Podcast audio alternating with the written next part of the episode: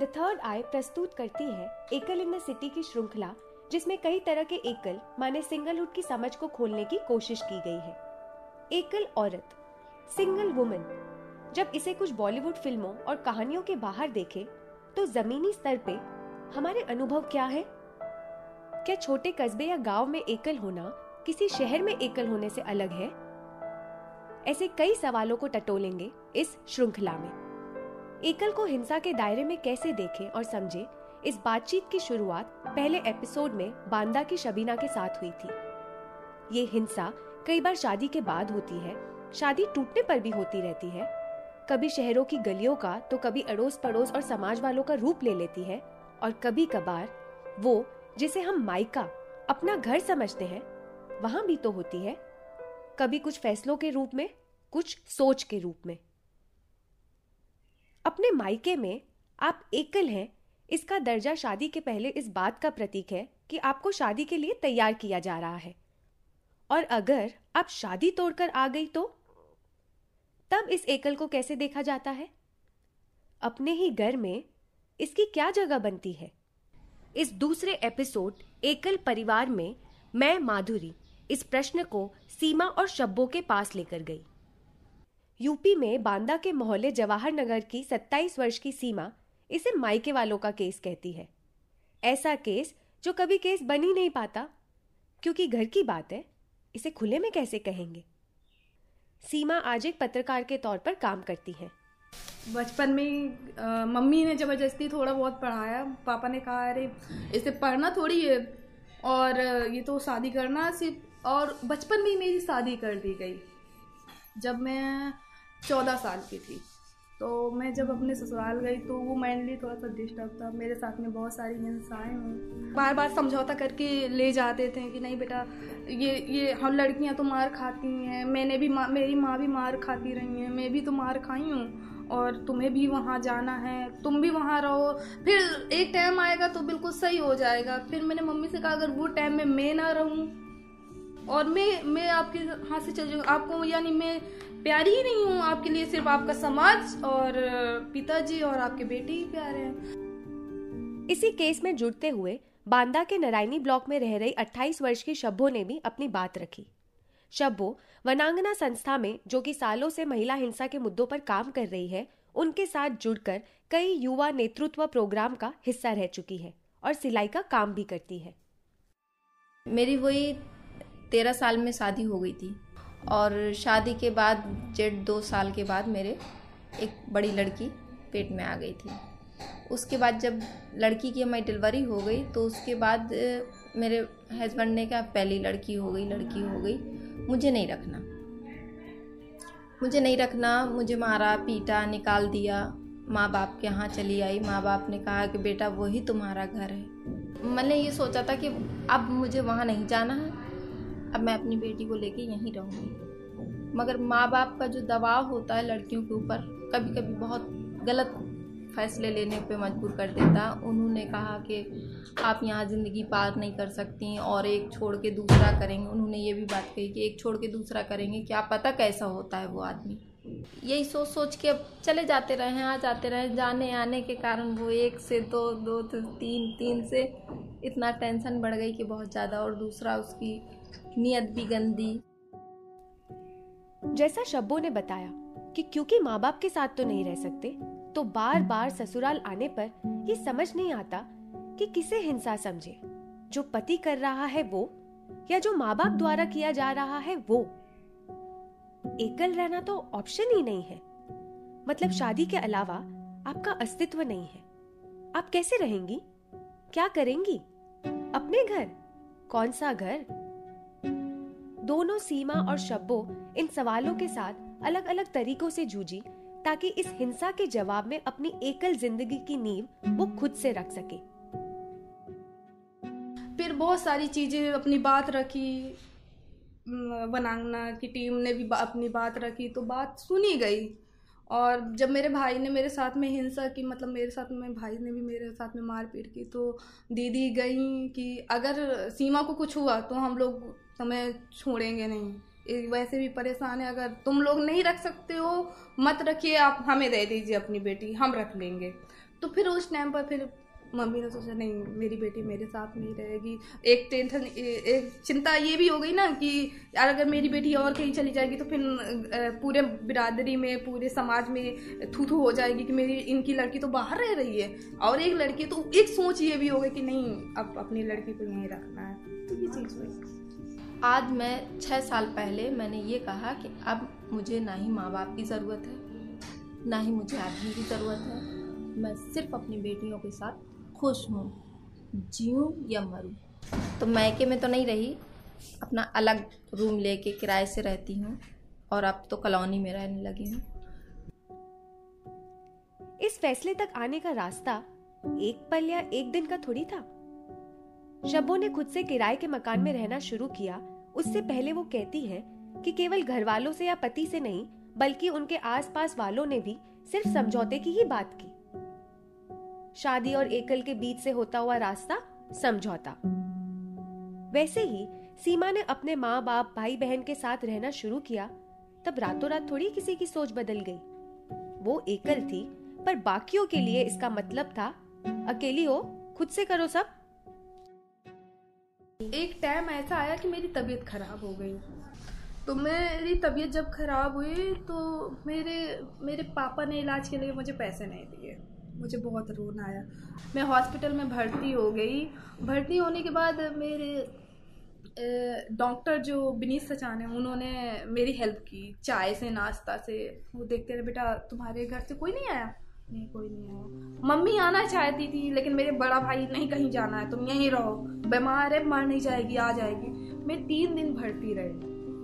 तीन दिन मेरे पापा, मम्मी कोई देखने नहीं आया फिर मैंने सोचा कि नहीं अब मुझे कुछ करना है।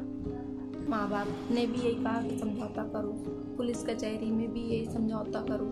संस्थाओं से भी समझौता करो। गाँव के अर्धान प्रधान से भी समझौता फिर प्रधान ने ये समझौता करा दिया कि आदमी है, मारेगा, पीटेगा तो है ये जब खर्च पूरा कर रहा है, कपड़ा दे रहा है, खाना दे रहा है तो खर्च पूरा करेगा।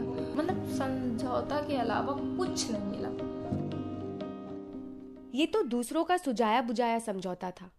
पर जब साल बीतते गए खुद की समझ बनती गई। तब उन्होंने एकल रहने की क्या रणनीति अपनाई? क्या वो भी एक समझौता था? या खुद की सोच थी जो इन अनुभव से बनी थी?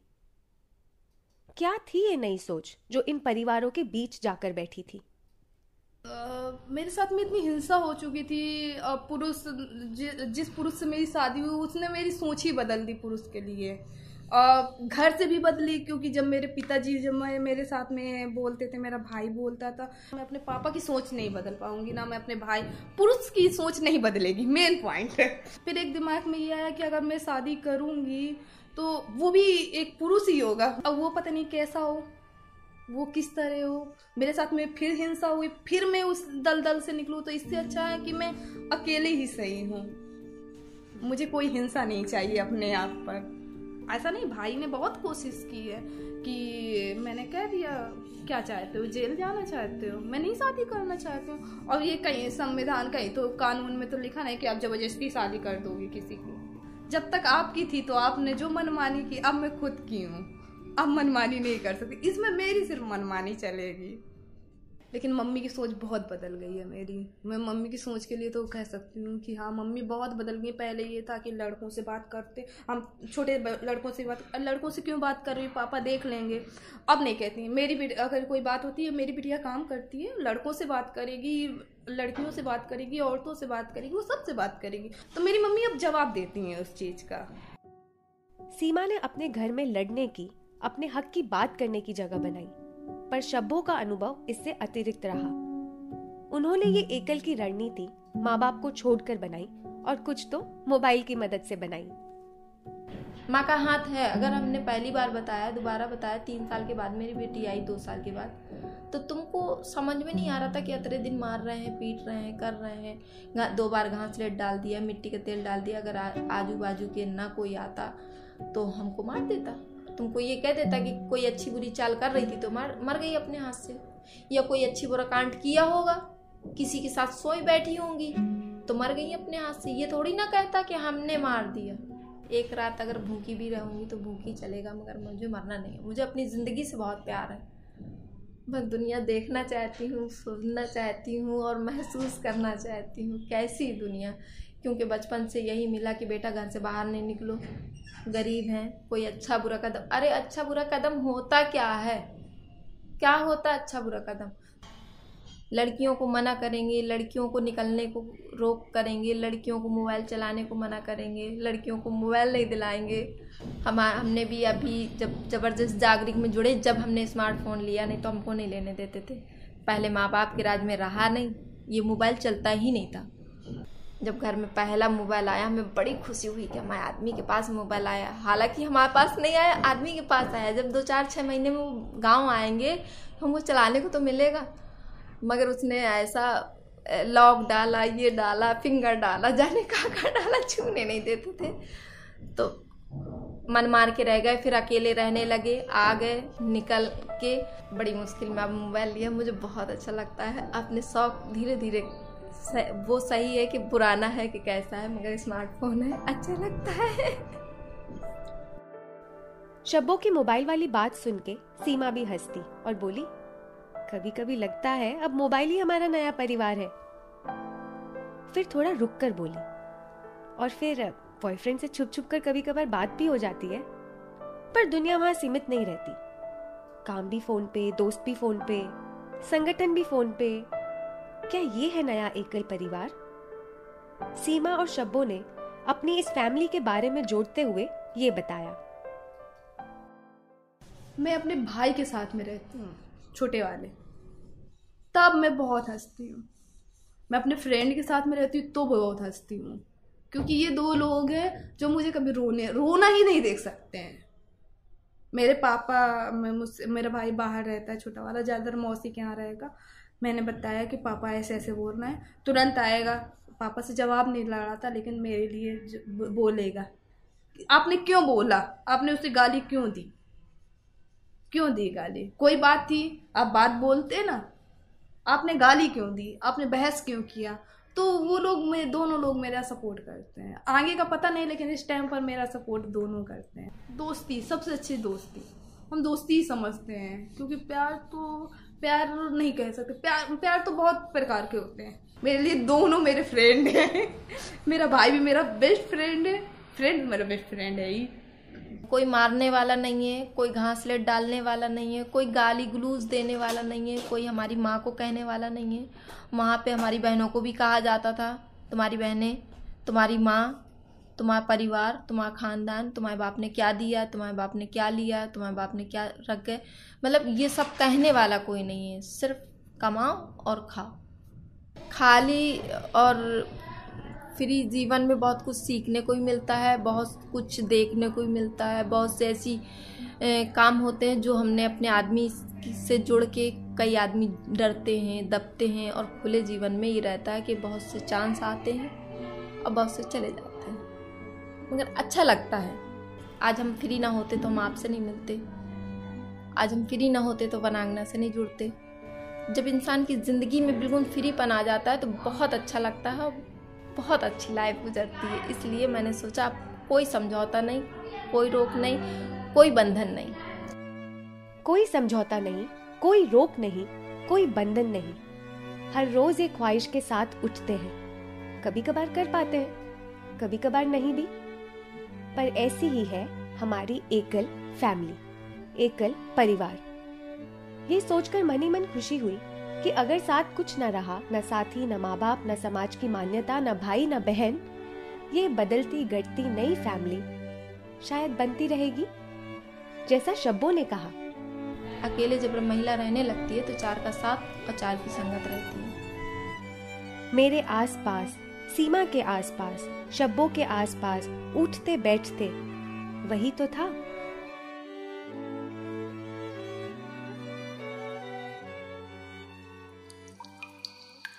निरंतर रेडियो पर एकल इन द सिटी पर यह बातचीत अगले कई एपिसोड्स तक जारी रहेगी।